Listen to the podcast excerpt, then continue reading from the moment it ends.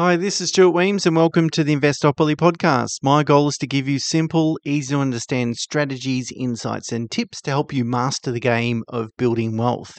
And in this episode, I'd like to talk about exchange traded funds versus managed funds to help you understand how do ETFs work uh, and which is the right investment vehicle for you. So, ETFs, exchange traded funds, have gained significant popularity over the last eight years or so. So, back in 2015, Australians had around $20 billion invested in ETFs, and that surged to over 150 billion. So there's a substantial amount of money being you invested in ETFs, and there's some good reason for this 27% compounding growth rate. So let's start off talking about what is an ETF. So essentially, an ETF is a managed investment vehicle that is listed on the Australian Stock Exchange.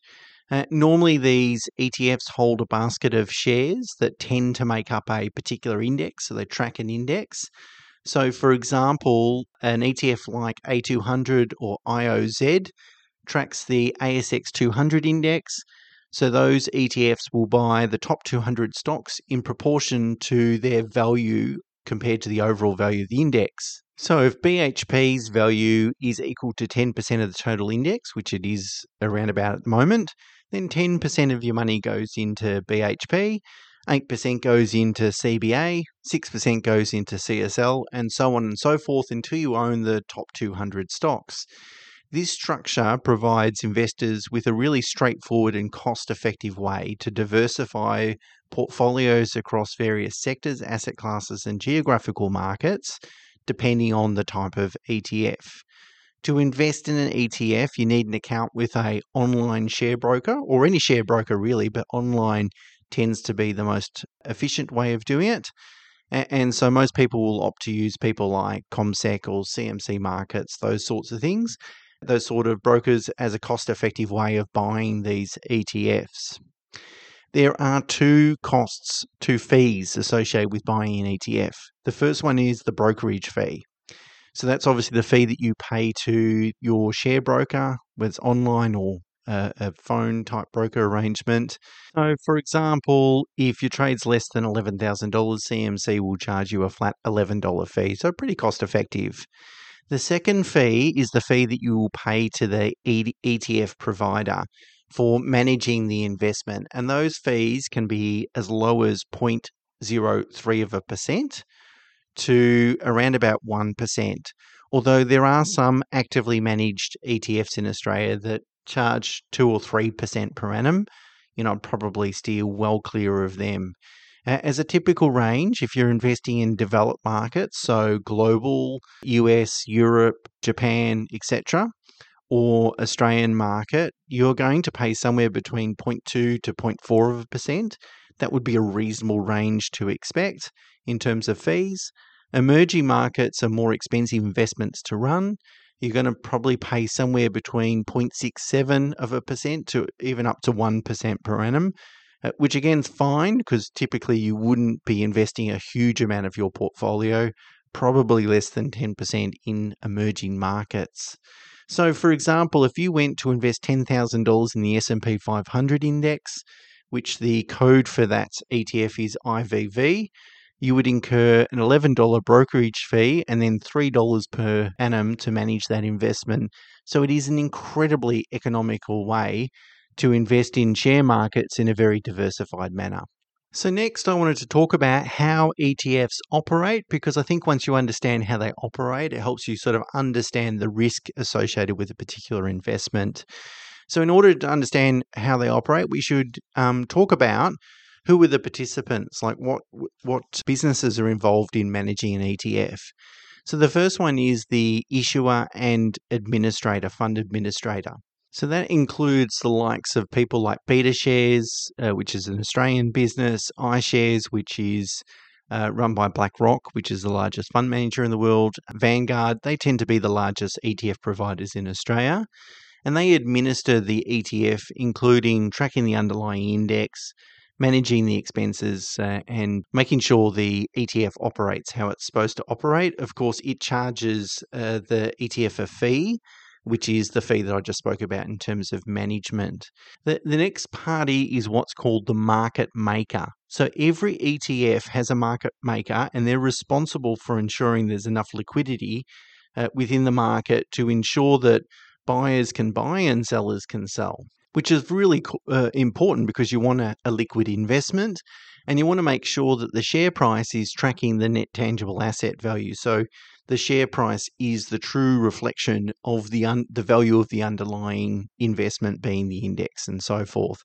So if the market was to really crash, um, I was going to use a different term there, but if it was to if it was to die, you want to make sure that even if there's no no one wanting to buy in that market, there's still a way in order to sell your investment, and the market maker would facilitate that.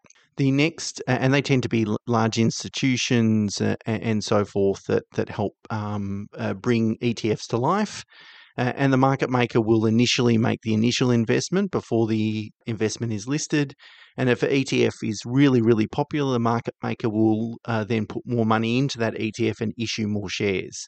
So again, it creates uh, enough liquidity in the market uh, to deal with any demands, uh, either from buyers or sellers.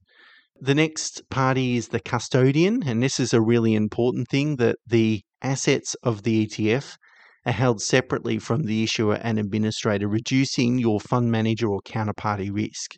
So if BlackRock was to go bust or Vanguard or whoever, your money is safe. It's with the custodian, it's not held by the issuer. And then there's the registry, like every listed share. Uh, you will have a share registry that will manage the process of, you know, who owns the shares, who gets the dividends, all those sorts of things.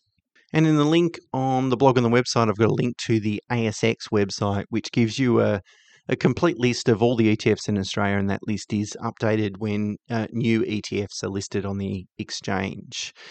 So let's talk about ETFs versus managed funds because anyone that's been investing for a while would be probably familiar with a traditional managed investment. Uh, so, how do ETFs differ?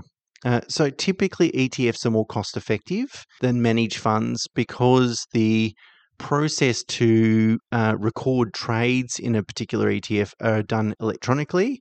Whereas with managed funds, uh, because they're unlisted investments, what the fund manager must do is they must add up all the sellers and all the buyers on a particular day net them off and, then trade the difference. So if there's more sellers than buyers, they're going to have to sell investments. If there's more buyers than sellers, then they have to place investments to increase the you know the the funds under management. So that can be a more costly and time consuming process whereas if an ETF is traded on an exchange, no investments have to be bought and sold. That's the job of the market maker to to facilitate the to, to ensure that there's enough shares available.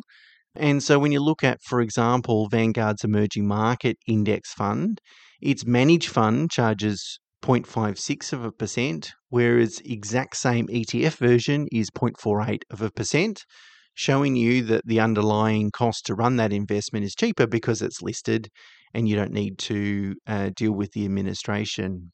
Also, the bid ask spreads, uh, which is the difference between what you can buy at and what you can sell at, tend to be a lot narrower for ETFs. Again, making it more cost effective to place an investment and to divest of that investment eventually at some point as well. And I think a really important point is the liquidity risk and performance of ETFs has been proven over time. So, I guess 10 years ago, I was a little bit skeptical of how would ETFs behave in a very volatile market. Uh, you know what what happens if uh, you know it goes through a bit of turmoil? How do they sort of play out?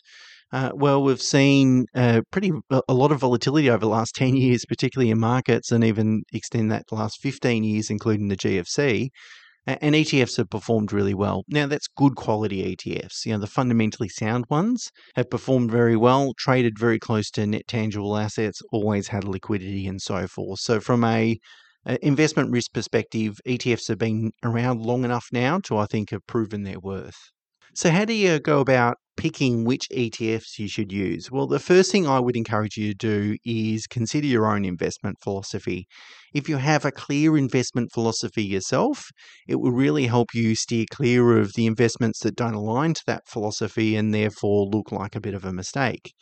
So, if you favor a high quality evidence based approach towards investing, and you probably do because you're listening to this podcast and that's all I really talk about, then you would probably steer clear of sort of thematic uh, ETFs, which sort of invest in specific trends and, and themes, and it's kind of akin to active investing. Instead, I would say stick to the sort of mainstream indexes like tracking the ASX 200 index or S&P 500 index or other global indexes in developed markets. And even better than that, consider using a diversified ETF. Diversified ETFs are marketed by BetaShares, iShares, and Vanguard, you know, the three biggest ETF fund managers. And essentially, they give you access to various sub asset classes, including Australian shares, global shares, uh, bonds, uh, emerging markets, smaller companies, those sorts of things in one ETF. And the manager manages the asset allocation, so how much to allocate to each of those sub asset classes. Uh, so you don't need to worry about it. So with one trade, you can get access to a broad spectrum of asset classes in a really cost effective manner and you don't need there's no decision around you know should it be australian shares or international shares or anything like that there is a link in the blog on the website that takes you to a listing of all the diversified ETFs that are available in Australia, so you can certainly check that out. So, in summary, whilst managed funds are unlikely to disappear because for a managed fund to be successful as an ETF, it needs to attract a lot of money. And not, not all managed funds are going to do that, which is fine. You're going to have some providers of managed funds that are going to provide investments to niche areas that aren't aren't going to appeal to ETF providers. So at this stage, you know, you really do need a combination of both managed funds and ETFs in order to build a really good portfolio. I would say around about half our clients' investments are invested through traditional managed funds and the other half using ETFs. Although there is a particular ETF provider that we utilize a lot, and they will soon apparently launch an ETF version of their product. So that could actually increase to maybe 70% under ETF and 30% in managed funds. I guess the point is, as a retail investor, you can do really well just by using uh, ETFs only. But if you have a considerable portfolio, only using ETFs can reduce your investment menu to the point that you don't adequately manage the risk, the underlying risk in your portfolio, nor expose the portfolio to better than average returns. So you really do need a combination of ETFs and managed funds. However, ETFs are a very cost effective and safe way to invest. And if you're not investing a lot of funds, uh, certainly they would suit most people.